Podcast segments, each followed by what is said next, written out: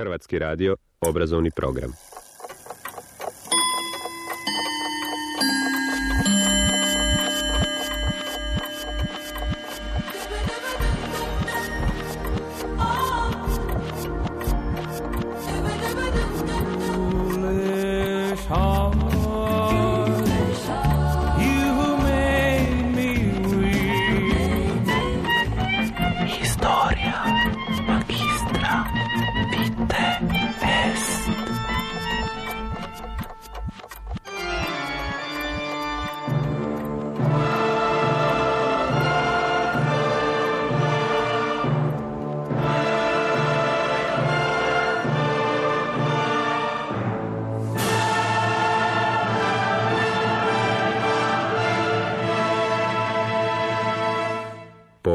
Četvrtkom.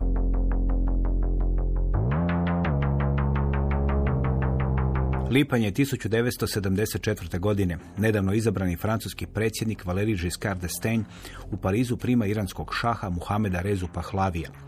Bio je to važan posjet za Francusku. Nakon nedavnog povećanja cijena nafte za četiri puta, gomila iranskih petrodolara čekala je da budu potrošeni investirani. Francuska je znala da je prodavanje oružja Iranu skoro nemoguće. Na to su monopol imali Sjedinjene američke države i Velika Britanija. Ali Francuska je vidjela šansu na drugim poljima. Dogovoreni su poslovi u vrijednosti od 7 milijardi dolara na izgradnji iranske željezničke mreže u automobilskoj i audiovizualnoj industriji. Posebno je bio unosan posao sklopljen 27. lipnja, kada se Francuska obvezala da će u Iranu sagraditi nekoliko nuklearnih reaktora.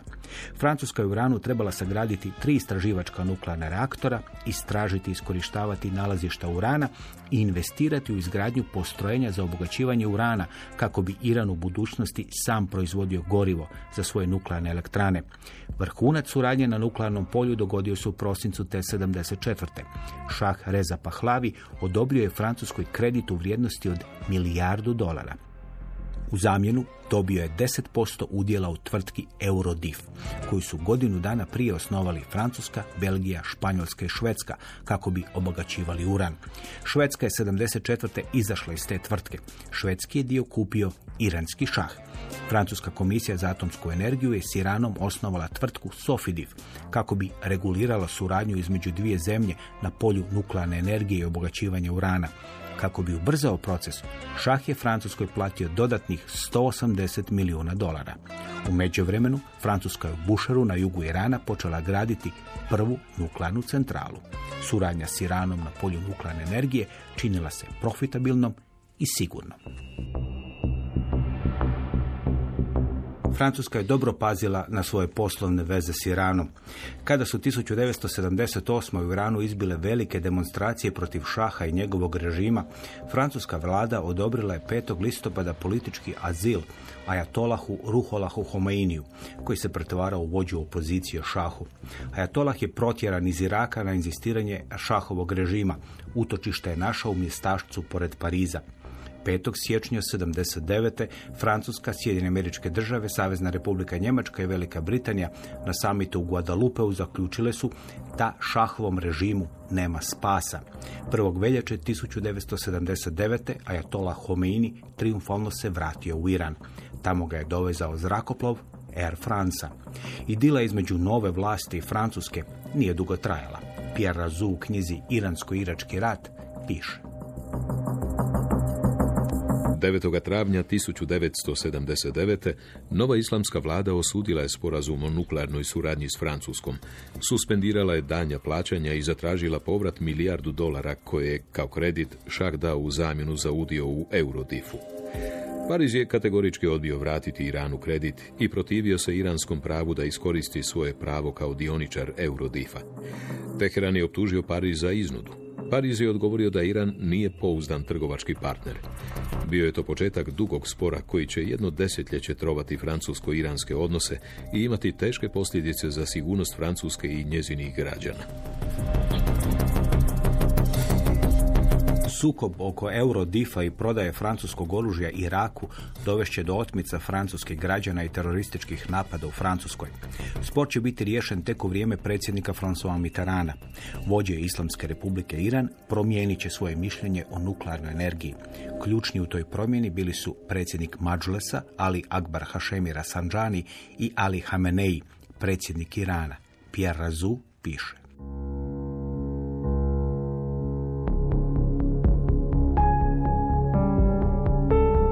Predsjednik parlamenta uvjerio je Ajatolaha Homeinija da naredi nastavak nuklearnog programa. Shvatio je da će osvajanje Iraka biti puno teže nego što je on zamišljao. Ako se rat oduži, bit će dobro za Iran da ima nuklearnu centralu koja će mu dati jeftinu električnu energiju, ali i fisijski materijal za gradnju jedne ili nekoliko nuklearnih bombi. Rafsanjani je bio uvjeren da Iran mora postati nuklearna sila zbog prestiža, energetske nezavisnosti, te kako bi se odvratili agresori svih boja. Šah je to znao. Napad poput onog iračkog nikada se više ne smije dogoditi. S atomskom bombom Teheran bi lako mogao prisiliti Bagdad da završi rat. Ti su argumenti bili uvjerljivi, posebno nakon što je Rafsanjani zatrpao vrhovnog vođu statistikama, koje su pokazivale da Iran s tadašnjim cijenama nafte ima sredstva za financiranje tog programa. Još bolje, nova su nalazišta urana nađena u Iranu i tako će biti omogućena samodostatnost u opskrbi. Rafsanjani i Hamenei koji će nakon smrti Ajatolaha Homeinija postati vjerski vođa Irana, nagovorili su Ajatolaha da da odobrenje za pokretanje iranskog nuklearnog programa. To se dogodilo 19. listopada 1982. godine.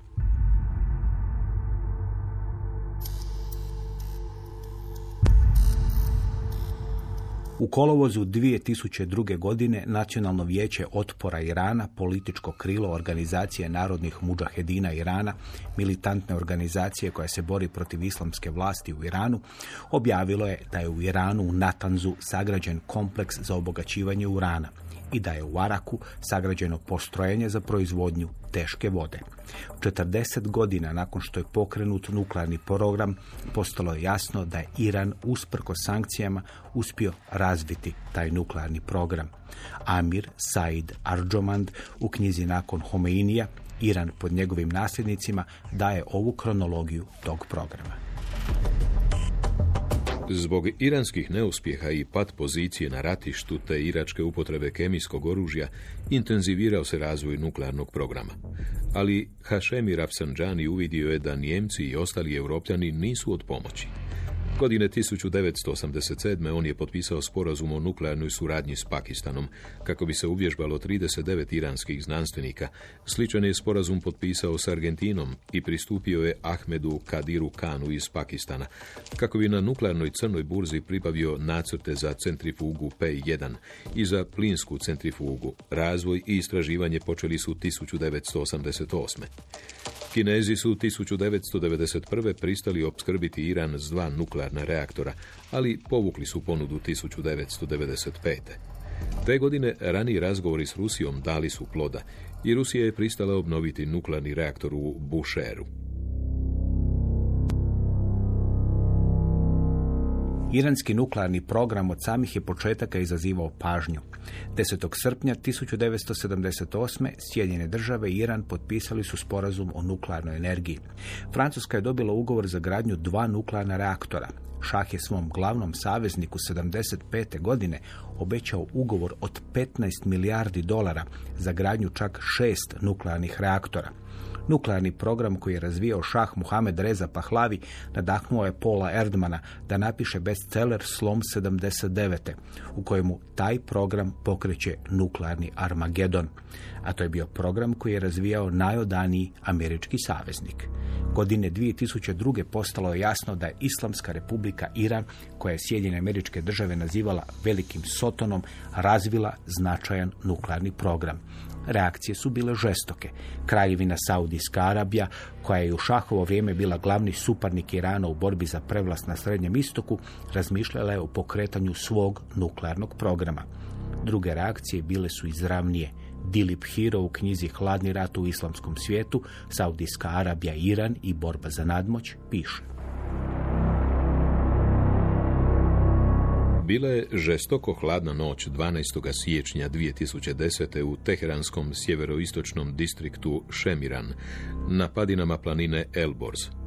Masud Ali Mohamadi, brkati i čelavi profesor fizike na Teheranskom sveučilištu i njegova zdepasta supruga mjesečeva lica Mansureh Karami ustali su iz kreveta u dobro namještenoj kući kako bi obavili svoju jutarnju molitvu.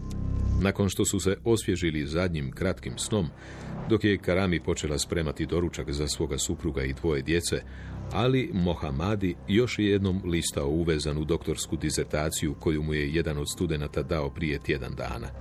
Pojeo je doručak i dok je od Karami uzimao zapakirani ručak, pozdravio ju je, obuo cipele koje su bile pored vrata i držeći u ruci svoju kožnu torbu rekao zadnje zbogom svojoj supruzi.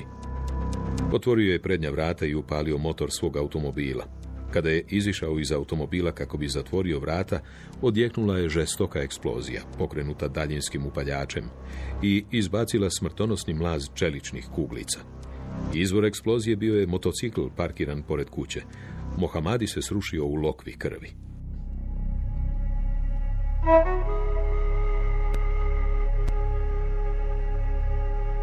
Te 2010. 29. studenog automobilu u kojem su se vozili Majid Shahriari, iranski nuklearni fizičar, i Fereidun Abasi Davani, vodeći dužnosnik organizacije za atomsku energiju Irana, približio se motocikl s dva putnika. Oni su u vožnje na automobil pričvrstili eksploziv C4 i detonirali ga iz daljine. Šahrijari je poginuo u eksploziji, a Bas je teško ranjen. Netko je ubijao vodeće ljude iranskog nuklearnog programa iranske sigurnosne službe počele su mahnito tražiti krivca. Mohamadijeva supruga prisjetila se da je 2009. na hodočašću u Meki njezin suprug imao osjećaj da ga neko prati i snima. U prosincu 2010. iranske vlasti uhapsile su Majida Džamalija Fašija, iranskog kickboksera starog 23 godine i optužile ga da je ubio Mohamadija.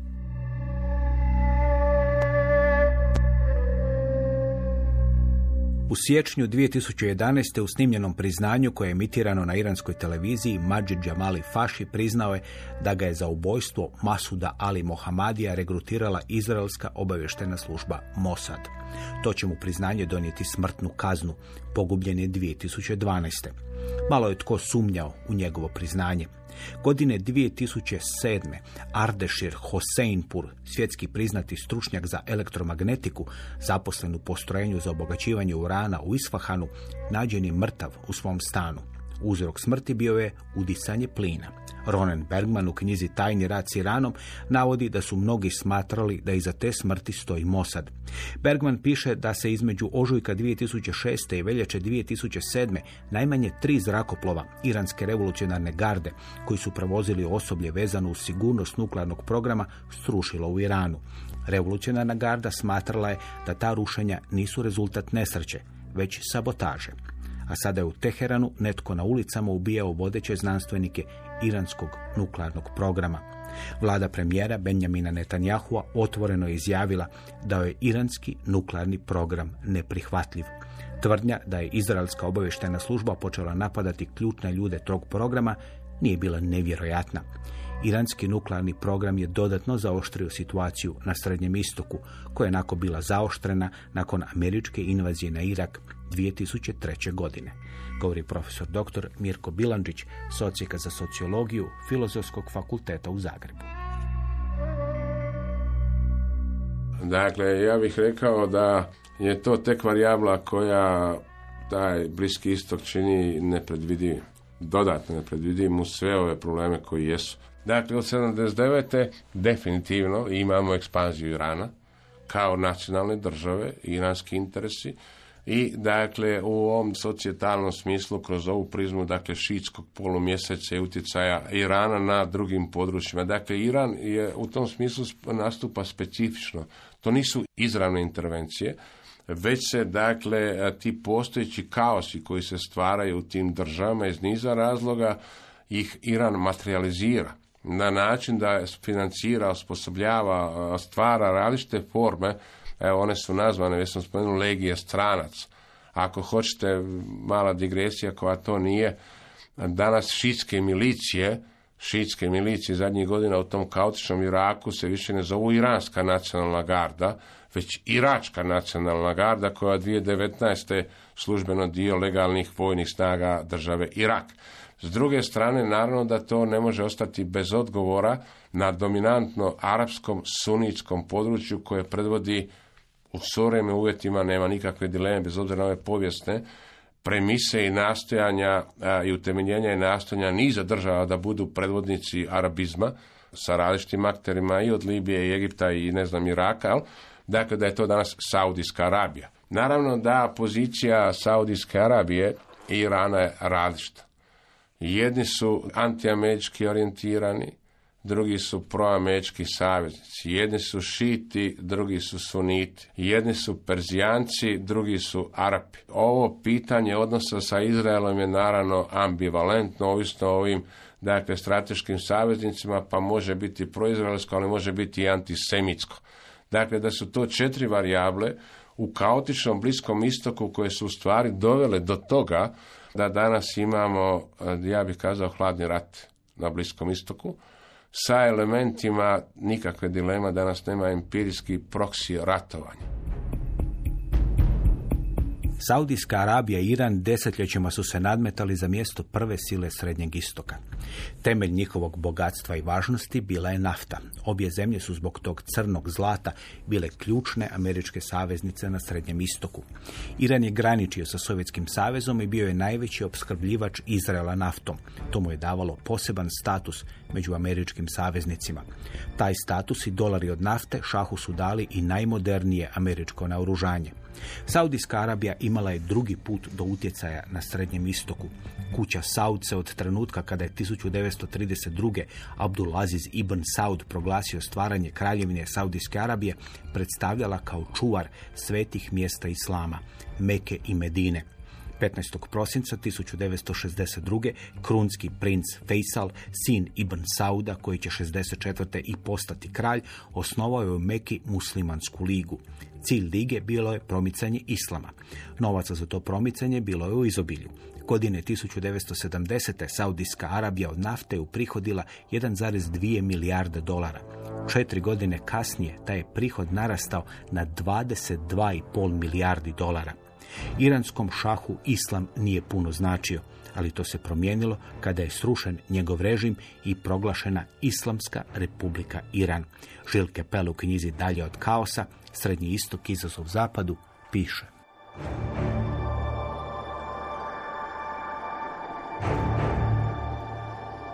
Iranska revolucija predstavljala je izazov za Saudijsku Arabiju i njezine saveznice, jer je relativizirala utjecaj procesa sunitske islamizacije, koja nije imala ni socijalni dinamizam, ni heroizam. Povezivanje međunarodne salafističke mreže od strane naftnih emira nije bilo dovoljno da bude protuteža oduševljenju koje je potaknula iranska revolucija među sunitskom radničkom klasom.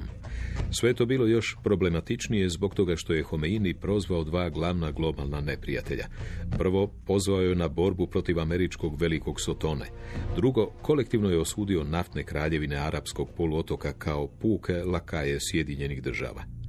U obje instance njegov je cilj bio ugrabiti vodstvo nad globalnim islamom od vladara Saudijske Arabije, poznatih kao čuvari dvije svete džamije, zbog njihove kontrole nad hodočašćem u Meku i Medinu, što je jedan od pet stupova islama.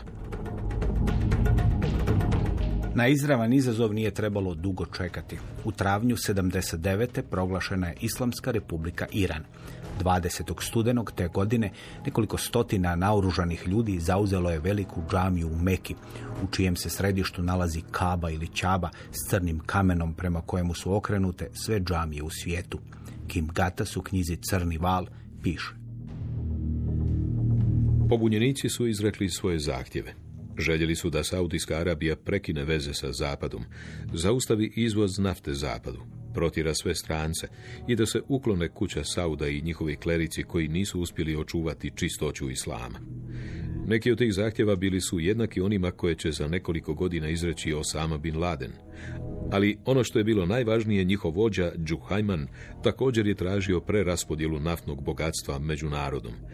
Bio je to prvi put da je netko od nastanka kraljevine doveo u pitanje ponašanje saudijske kraljevske obitelji. Naoružani ljudi koji su zauzeli veliku džamiju bili su suniti, ali pet dana nakon što je zauzeta velika džamija, pobuna je izbila u istočnoj pokrajini Saudijske Arabije. Pobunjenici su izvikivali parolu smrt obitelji Saud. Ljudi koji su se pobunili u istočnoj pokrajini bili su šiti, koji su bili većina u toj pokrajini koja daje glavninu saudijske nafte. Kraljevina je uspjela ugušiti obje pobune. Za istirivanje pobunjenika iz velike džamije u tajnosti je zatražena pomoć od francuskih specijalnih žandarmerijskih snaga. Ustanak u istočnoj pokrajini ugušile su saudijske snage. 9. siječnja 1980. u Saudijskoj Arabiji izvedeno je najmasovnije javno pogubljenje. 63 pobunjenika iz istočne provincije osuđeno je na smrt i javno su im odrubljene glave. Kuća Saud uspjela je ugušiti pobune nadahnute islamskom revolucijom u Iranu, ali sukob Irana i Saudijske Arabije nastavio se. To znači, dakle, na cjelokupnim područjima da imamo utjecaje Arabije i Irana za prevlast. Kako? Kroz posredničke organizacije koje su akteri sukoba na različitim područjima. Pri čemu moramo znati da je Iran islamska država, ali vahabizam kao jedna ili salafizam kao neke od najekstremnijih verzija islamskog diskursa u sunitskoj afilijaciji su nastali u Saudijskoj Arabiji. Moramo znati je li da je Osama Bin Laden Saudijac. Dakle, to su sve elementi koji govore o tome dakle, da imamo, ja bih rekao, dva identična modela djelovanja koji se bore za prevlast. Dakle, imamo, nema nikakve dileme te proksi ratove i da Arabija i Iran podržavaju, stvaraju, opremaju različite grupacije u tim sukobima. Ako odemo, dakle, u taj sirijski rat, tu tragediju sirijskog rata, koji je prije svega krenuo od pobune stanovništva za bolji život do toga da Sirija kao država danas ne postoji. Gdje je građanski rat, gdje je pobuna protiv vlasti, gdje imamo unutarnji rat, gdje imamo rat unutar ratova, gdje imamo unutarnji rat sa međunarodnim dimenzijama ili internacionalizirani građanski rat, ali ja bih rekao da imamo i internalizirane međunarodne faktore i orijentacije unutar sirijskog rata. Dakle, nema nikakve dileme da su arapske sunitske države i Arabije i Katar Emirati čekali red u financiranju opozicije Bašaru al-Assadu. Ta opozicija, uključuje islamiste, uključivala je izravnu afilijaciju Al-Kaide u početku, Al-Nusra Front, kasnije preimenovan. Ali je uključivala i unutar ovog sekularno navodnog dijela e, opozicije u okviru sirijske nacionalne vojske, odnosno nacionalnog vijeća, dakle uključivala je i tu islamističke elemente. Dakle, s druge strane, naravno, Iran podržaje šitsku, ovaj, šitsku, alavitsku grupaciju na vlasti i oličenu obitelji Asad. Dakle, imamo, ja bih rekao, taj jedan kontinuitet tog procesa koji je dominantan obrazac na Bliskom istoku u 21. stoljeću. U ovom drugom desetljeću 21. stoljeća on je definitivno presudni element.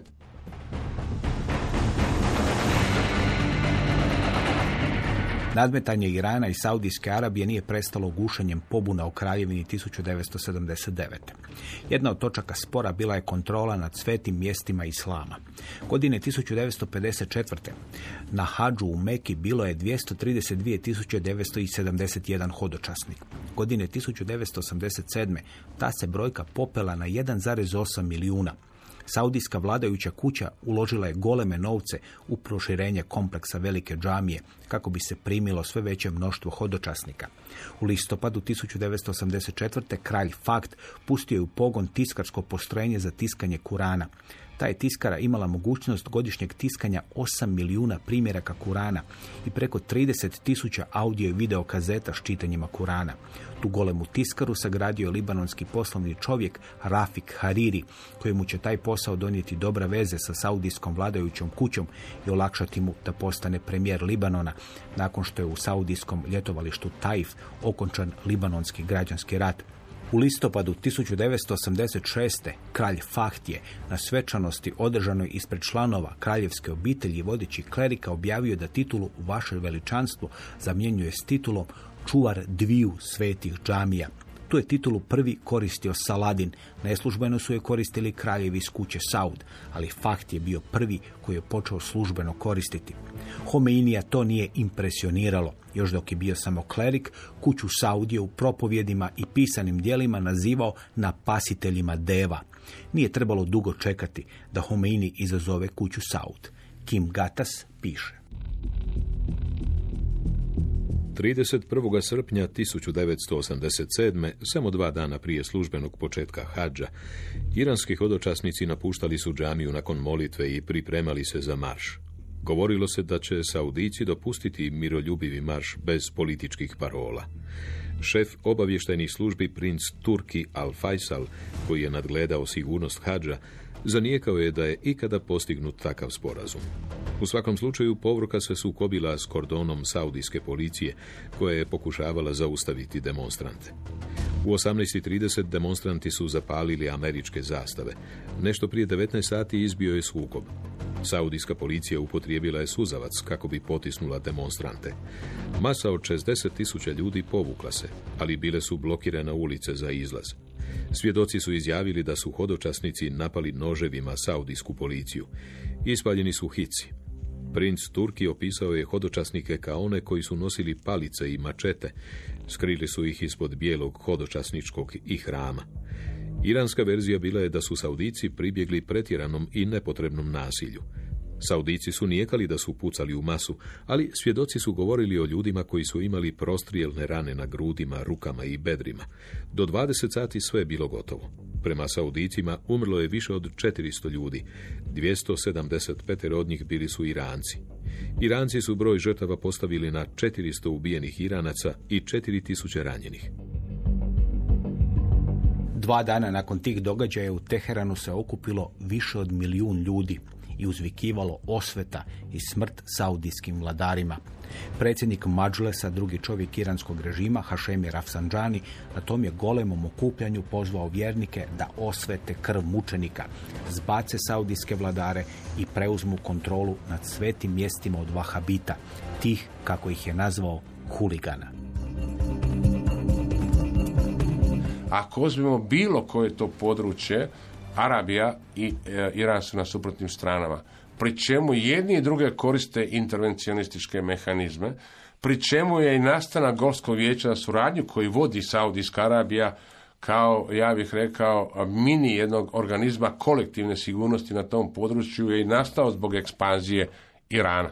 Dakle, i onda se te dvije države sukopljavaju čak i izravno na različitim područjima. To je slučaj i kada se radi o gotovo svim područjima osim možda palestinskog. To je i u području Iraka, to je u području Sirije, to je u području Libije i to je naravno u zaboravljenom području Jemena koji također je doživio u okviru arapskog proljeća doživio građanske ratove i doživio sukob islamističkih orijentacija, ali ono što je bitno da je taj Jemen između ostalog vezan i uz Arabiju, budući da je dominantna pobunjenička grupacija na tom pitanju su Huti koji podržava Iran, što je u stvarnosti još jedna nedržavna šitska inačica islamističke države koja graniči sa područjem Saudijske Arabije.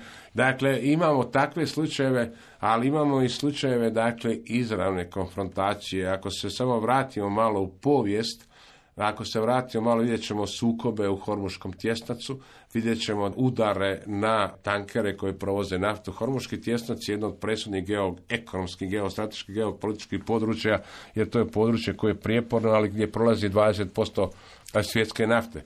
A ako hoćemo, onda ćemo se vratiti malo povijest, vidjet ćemo i iranske udare na američke dronove i rušenje američkih dronova prije dvije, tri godine.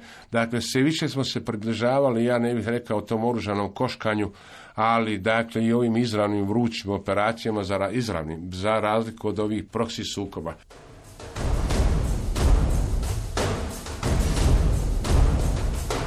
18. travnja 1983. godine u zgradu američkog veleposlanstva u Beirutu zabio se kombi u kojemu je bila tona eksploziva. U eksploziji raznesena je cijela prednja strana veleposlanstva i ubijeno je 63 ljudi. Među njima je bio i glavni stručnjak cije za Bliski istok Robert Ames. Šest mjeseci kasnije, 23. listopada, u vojarnu američkih marinaca u Beirutu zabio se kamion pun eksploziva. U eksploziji je poginuo 241 američki marinac. Istog dana kamion pun eksploziva zabio se u vojarnu francuskih padobranaca u Beirutu. U eksploziji je poginulo 58 francuskih padobranaca. Te eksplozije natjerale su takozvane multinacionalne snage koje su trebale čuvati mir u Beirutu da odu iz Libanona. Te napade planirao Imad Muginije, glavni planer terorističkih napada Hezbolaha. Navodno je on teleskopom iz jednog nebodera promatrao obje eksplozije. 13 godina nakon tih napada izveden je još jedan, ali ovoga puta na teritoriju Saudijske Arabije. Dilip Hiro piše. 25. lipnja 1996. teroristi su raznijeli cisternu parkiranu pored osmerokatnog stambenog kompleksa, okruženog niskim zidom i nazvanog Tornjevi Kobar, u kojima su stanovali pripadnici američkog ratnog zrakoplovstva sa svojim obiteljima, stacionirani u zrakoplovnoj bazi kralja Abdula Aziza pored Dahrana. Moćna eksplozija raznijela je pročelje tornjeva, ubila 19 zrakoplovaca i ranila 372. Taj napad naglasio stalnu prisutnost američkih vojnih snaga na teritoriju Kraljevine, koju su mnogi Saudici izjednačavali s prisutnošću sovjetskih snaga u Afganistanu 80. godina. Sjedinjene države za napad su optužile Iran. Nakon napada u Saudijsku Arabiju došao je Bruce Riedel, pomoćnik ministra obrane Sjedinjenih država i njemu su saudijski funkcionari izjavili da je napad izveo Ahmed Ibrahim al-Mugasil, vojni zapovjednik saudijskog Hezbolaha. Dilip Hiro piše. Bombu od 10 metričkih tona vjerojatno su napravili stručnjaci iz libanonskog Hezbolaha. Na određeni dan Mugasil je parkirao kamion u kojem je bila ta masivna bomba pored niskog zaštitnog zida tornjeva Kobar. Eksplozija pokrenuta daljinskim upravljačem bila je tako moćna da se urušio prednji zid stambenog tornja. Mugasil je navodno pobjegao u Iran. U istrazi Sjedinjene države nisu dobile potpunu suradnju od Rijada, jer je prema Ridelovoj procjeni krunski princ Abdullah smatrao da bi američki predsjednik Clinton, kada bi dobio čvrste dokaze o uključenosti Teherana, naredio zračni napad na iranske ciljeve, što bi pak dovelo do iranskih napada odmazde na Saudijsku Arabiju. Administracija predsjednika Clintona preko sultana Omana u srpnju 1999. obavijestila je Teheran da posjeduje pouzdane informacije da su korpus iranske revolucionarne garde i libanonski Hezbolah sudjelovali u planiranju tog napada. Iranska vlada zanijekala je upletenost u te napade, ali je dodala da je uvjerena da takvih napada više neće biti. I nakon napada na tornjeve Kobar nastavio se obavještajni i tajni rat na Srednjem istoku. Koliko to poprima dimenzije međunarodne sigurnosti dovoljno je da vidimo redefiniciju američkog postupanja na tom području, ali ulazak Izraela u te sukobe. Posljednji taj ozbiljan incident je likvidacija kroz strategiju dekapitacije Kasema Soleimanija, lidera kuca, odnosno izraelske revolucionarne garde, koji je jedan od ljudi koji je razvio te sposobnosti u toj ključnoj, ja bih rekao, dimenziji očuvanja teokratskog režima ali u Iranu, ali širenja tog utjecaja Irana na ta područja ali koji je dakle ubijen ali, u toj operaciji dekapitacije u Bagdadu, ali koji je odigrao jednu presnih uloga i u sirijskom ratu. Naravno, tu imamo dimenziju nuklearnih sporazuma. Pitanje dosega tog nuklearnog programa je vrlo prijeporno. Dakle, nema nikakve dileme da takve potencijale je Iran razvijao, ali nije došao u fazu da ga zaista razvije i materializira u klasičnom nuklearnom oružju i da je Iran bio zaista etiketiran kao dio osovine zla. Iran je za Ameriku dio osovine zla, Amerika je za Iran sotona. I da je nuklearni program jedan od tih prijepornih točaka. I da je Iran između ostalog bio izložen i ozbiljnim sankcijama, ne samo ekonomskog, već i političkog tipa. I taj program koji je sklopljen 2015. a, sa administracijom Baraka Obame je na neki način bio garancija da se sa Iranom može surađivati, koji odustaje u zamjenu za određene beneficije, ukidanje i sankcije američke pomoći od milijardu i 700 milijuna dolara. Međutim, administracija Donalda Trumpa naprosto se povukla iz tog zajedničkog sveobuhvatnog sporazuma i krenula u jedan sasvim drugačiji proces udara na Iran a to je dakle što je jedna praksa koja nije nepoznata na Bliskom istoku, a to je da je jedna od orijentacija da se onemoguće sposobnosti i kapaciteti za razvoj tog oružja, ako već ne možete procese i sam razvoj onemogućiti, a to je značilo dakle eliminaciju ljudi koji imaju know-how znanstvenika, njihovo ubijanje. 5. svibnja 1979. godine Ajatola Homini odlučio je stvoriti pazdarane, čuvare revolucije. Riječ je bila o posebnoj oružanoj sili, odanoj Islamskoj republici. Nova se vlast nije mogla pouzdati u oružane snage koje je izgradio šah. Pazdarani, korpus iranske revolucionarne garde izravno su odgovarali vrhovnom vođi Ajatolahu Homeiniju. Korpus revolucionarne garde izrašće u ključnu vojnu snagu Islamske republike.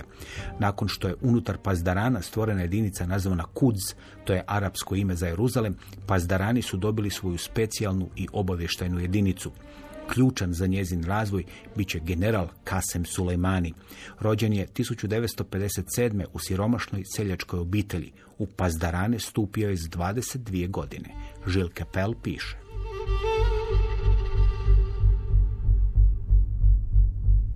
Kasem Sulejmani imao je vatreno krštenje protiv kurdske separatističke pobune na sjeverozapadu Irana. Onda, tijekom rata s Irakom od 1980. do 88. on se istaknuo hrabrošću u vođenju svojih ljudi na bojnom polju. Nije odobravao masivne gubitke u redovima pazdarana, prouzročene taktikom slanja valova mladih regruta kroz neprijateljska minska polja, kako bi se očistili putovi napada tako što će biti razneseni. Sulejmani je uspostavio prve kontakte s vođama Kurda koji su se pobunili protiv Sadama, kao i s milicijom Badr, čiji su pripadnici regrutirani među iračkim zarobljenicima. Ti će mu se kontakti isplatiti kada oni dođu na položaje moći nakon američke invazije 2003. To je pokazalo Sulejmanijevu sposobnost da anticipira geopolitički razvoj. Njegova službena biografija navodi da je u 90. Sulejmani raspoređen u rodnu pokrajinu Kerman. On je iskorijenio trgovinu heroinom koju je hranilo uzgajanje opijuma s obje strane granice s Afganistanom. Postao je vođa snage Quds, negdje potkraj 1997. Točan datum ostaje tajna, kako to i priliči njegovoj budućoj ulozi zapovjednika iz Sjene. General Sulejmani ili kako ga je američki novinar Dexter Filkins nazvao u velikom njegovom portretu objavljenom 2013. u New Yorkeru zapovjednik iz Sjene, bit će ključan u širenju iranskog utjecaja u Libanonu, Iraku, Siriji i dalje. Sulejmani će poginuti u napadu američke bespilotne letilice 2020. pored Bagdada. Dok je on razvijao Kuds, iranska revolucionarna garda postala je sve važnija u razvoju iranskog nuklearnog i raketnog programa. Što je to značilo za Iran? Povratak na startne pozicije. Ne samo širenja dakle ovog utjecaja, nastavka sukoba za hegemonizam Saudijskom Arabijom, nastavak antiamerikanizma, nastavak, to nema nikakve dileme, državnog sponzoriranja terorizma ili državnog terorizma na tom području, jer te sve nedržavne organizacije su i terorističke. I ne možemo ih to razdvajati pa su malo jedno, malo drugo. Dakle, i ja bih rekao da je to s obzirom na tu poziciju, dakle, Irana, njegov karakter, tip vlasti, ja bih rekao i nastavak orijentacija, naravno to je pitanje daleki put i pitanje stvarnih sposobnosti, ali Iran je daleko otišao u razvoju nuklearnih programa, ja bih rekao da je to vraćanje ovim orijentacijama da sporazumi i tako ovaj, nisu funkcionalni, jel? i da nisu garancija s druge strane za sigurnost Irana i naravno da je to značilo i vraćanje Irana ovim pozicijama. Dakle, Iran je sigurno pogotovo od, dakle, od 79. na ovamo duboko uvjeren tipa. To su mentalni politički sklopovi, iako se o tome manje zna, ali ono što sigurno znamo, bar nešto, ozbiljnije, dakle, kao što je Sjeverna Koreja, garant sigurnosti je nuklearno oružje. bilo kako uvođenje nuklearnog oružja na Bliski istok, to znači dodatan kaos.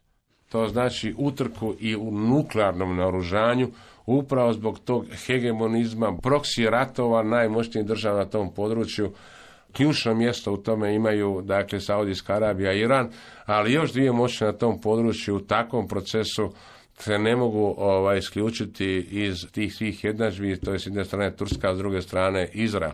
Ako znamo da je Izrael od svog osnutka do danas ima jednu, ja bih rekao, postojanu politiku, a ona otprilike znači niti negira, niti potvrđuje bilo što što se tiče nuklearnih sposobnosti i nuklearnih potencijala.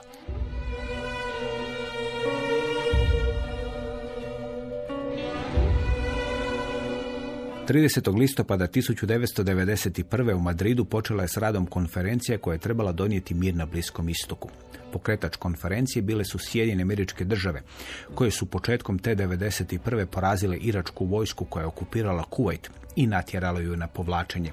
Ideja je bila da se ponovi uspjeh iz Camp Davida 1979. kada su Egipat i Izrael prekinuli ratno stanje i sklopili mirovni sporazum.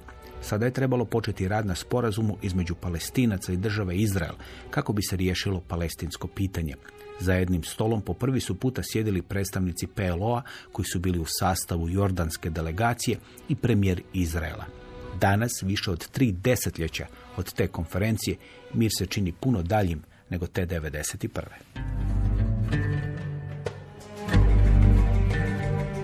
Meni se čini da će Bliski istok ostati najturbulentniji politički, socijetalno najheterogenije, a sigurnosno najnasilnije područje na svijetu. Da svaki problem i njegovo rješenje na Bliskom istoku generira dodatne probleme. Dakle, da je to toliko kompleksno područje recentno i povijesno, da jedino stvarno njegovo obrazloženje je ta kompleksna regionalna sigurnost ili regionalni sigurnosni kompleks ono što je nova pozicija Bliskog istoka, ja bih rekao da svi ovi procesi, ako hoćemo ih analizirati, ne samo sporazum iz Osla i palestinsko, izraelsko pitanje, pitanje palestinske države, već ako hoćemo i ceda revoluciju, odlazak Sirije iz Libanona, islamsku revoluciju, dolazak islamista u Iranu. Ako hoćemo jasnu revoluciju arapskog proljeća, ja bih rekao da je to generator sve dodatnih, dodatnih problema, da svi ti problemi su rezultirali time da ako to identificiramo kao regiju, postoji li danas Libija kao država, postoji li Jemen kao država, postoji li Irak kao država, postoji li Sirija kao država, je li to kraj? Koja je danas moć i Libanona kao države? Moramo znati da je petina stanovništva danas, danas u Libanonu su izbjeglice iz Sirijskog rata. To je mala državica od 4,78 milijuna stanovnika sa milijon i 300 tisuća ili 200 tisuća izbjeglica. Dakle, svaki od tih faktora, ja bih rekao, procesa dodatno usložnjava to područje Bliskog istoka. Ono što je dodatno usložnjeno, ja bih rekao, to dramatično jačanje islamizma.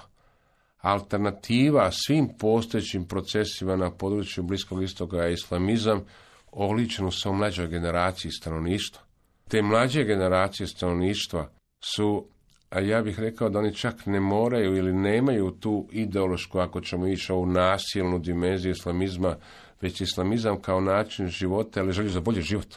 I ono što imamo dakle na tom području da a, islamizam uvijek jača, nisu oni bez razloga razvili dakle nešto što se zovu teorije kaosa jel, ili funkcioniranja u okviru kaosa. U svakoj kaotičnoj situaciji jedini koji izlazi kao moćan islamizam koji je jedini organiziran. Kad se pojavi prigoda, evo ih na sceni. I ono što je, dakle, ja bih rekao još jedna specifičnost Bliskog istoka u novo vrijeme, ako je, dakle, Madridska konferencija bila nekakav, ja bih rekao, početni ideal očekivanja da će poskladno ratovsko vrijeme podrazumijevati suradnju moćnih u rješavanju nečega turbulentnog, ja bih rekao da je definitivno sirijski rat ta ključna točka koja je napustila načela Madridske konferencije.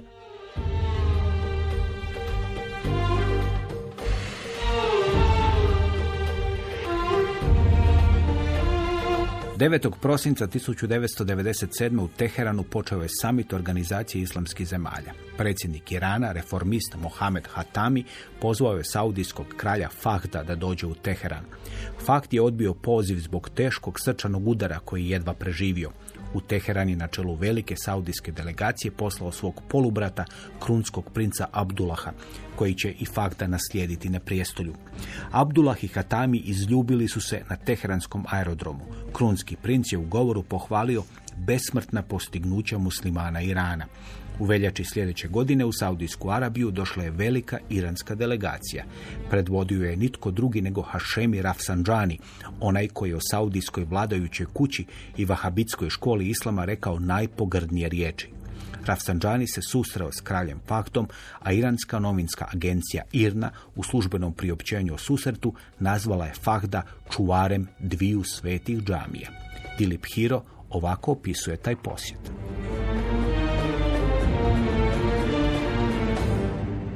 U sferi vjere, Rafsanđani se tijekom umre u Meki susreo s velikim muftijom šejkom Abdulom Azizom bin Bazom.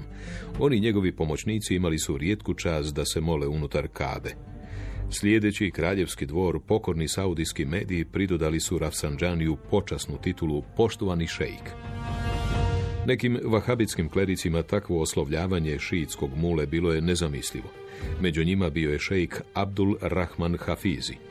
On je potrošio skoro pola svoje propovjedi na molitvi petkom u prorokovoj džamiji u Medini, prenošenoj uživo, napadajući šiite, ajatolaha Homeinija i iransku islamsku revoluciju, dobro znajući da je među okupljenim vjernicima i Rafsanđani. Izvještaj Irne izvijestio je da je Rafsanđani, koji je dobro znao arapski, izašao iz džamije u znak protesta. Kasnije, kada se Abdullah privatno ispričao zbog Hafizijeva govora, Rafsanđani je navodno odgovorio – u Iranu imamo mnogo sveđenika poput ovoga. Ako u kraljevini imate samo jednog takvog, nema razloga za brigu. Abdullah je dao nalog da se Hafizi otpusti iz džamije. O toj odluci nisu izvijestili saudijski mediji, ali ona objavljena u Iranu, gdje je naišla na odobravanje. Ali zatopljavanje između dvije najvažnije zemlje Srednjeg istoka nije dugo trajalo.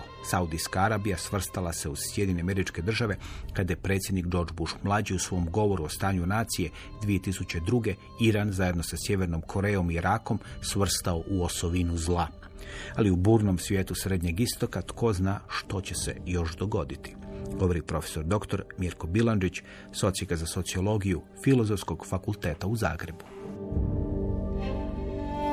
Ja bih rekao da ponovno na tom području imamo hladnoratovske elemente u posthladnoratovskom razdoblju u smislu da se crtaju crte interesa, zone utjecaja i da imamo i globalni rat hladni na području Bliskog istoka i da nema nikakve dileme da su tamo dakle, svojim ulogama i utjecajima i Ruska federacija i Sjedinjene američke države i Zapad, pri čemu možda još jedna dimenzija, ja bih rekao, koja govori u prilog da se ozbiljno postavlja pitanje, a što je uopće zapadna strategija prema tom području?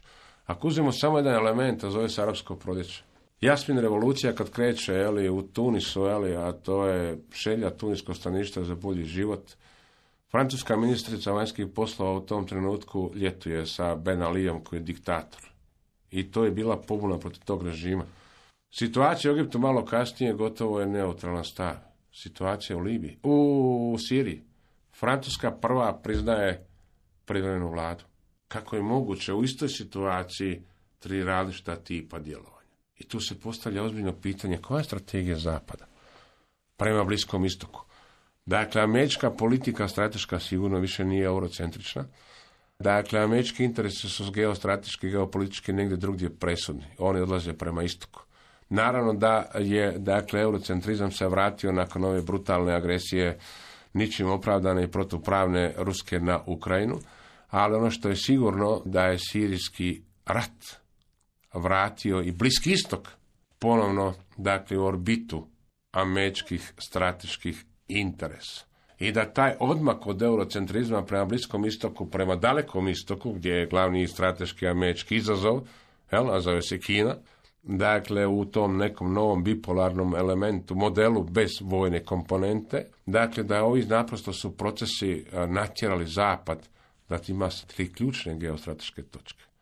Bliski istok je toliko turbulentan, toliko je nasila da taj svaki proces prelazi, iako je regionalno okviran, prelazi granice Bliskog istoka i da i kroz to imamo teorijske, ja bih rekao empirijske uvide u dokaze te teorije, jer uvijek regionalni akteri traže savezništva negdje vani, a da je sirijski rat, da je irački rat, da je jemenski rat, da je libijski rat vratio i hladni rat, odnosno utjecaje hladno-ratovskih presnih subjekata Amerike i Ruske federacije na to područje, to nema nikakve dileme.